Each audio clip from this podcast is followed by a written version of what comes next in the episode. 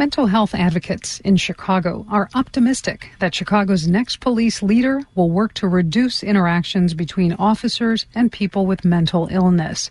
Those advocates have long said that cops are not the right people to respond to most mental health crises. And it's clear that David Brown, who's been nominated to be Chicago Police Superintendent, shares that belief. WBEZ's Patrick Smith has more. The first time Andy Keller met David Brown was in 2016. Brown was the police chief in Dallas. Keller worked on public policy around mental health issues. They had a meeting at police headquarters. I went in there and I, you know, and I know he was a good guy and people had a lot of respect for him, but you know, I'm a mental, I'm a psychologist, right? So I go into meetings with people who aren't in my profession expecting people to have sort of generalizations and stereotypes about people with mental illness.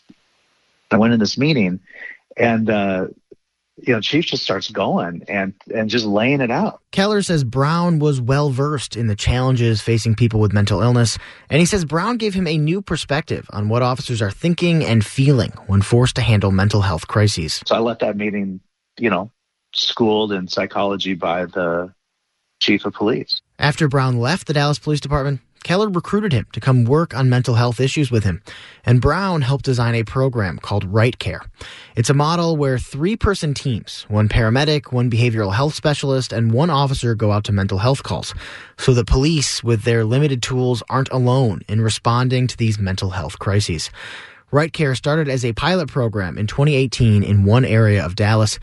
BJ Wagner runs a police research institute in Dallas, and she says since then, that part of the city has had a big drop off in emergency detentions and an increase in officers available for patrol. It's not only having an impact on reducing mental health hospitalizations, it's having an impact on quality of life for the people who live in this particular area of Dallas, and it's having an impact on crime. Brown talks a lot about policing and mental illness.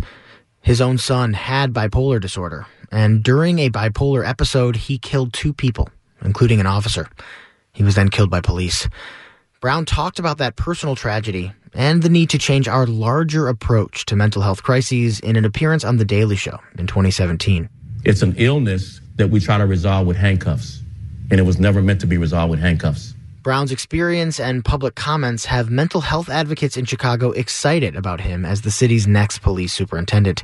Alexa James is with the Chicago chapter of the National Alliance on Mental Illness. We saw him speak at a mental health conference a few years ago, and he seems to really understand and speak our same language. A Chicago city spokesman declined an interview on Brown's behalf, saying they want to wait until the city council takes its confirmation vote.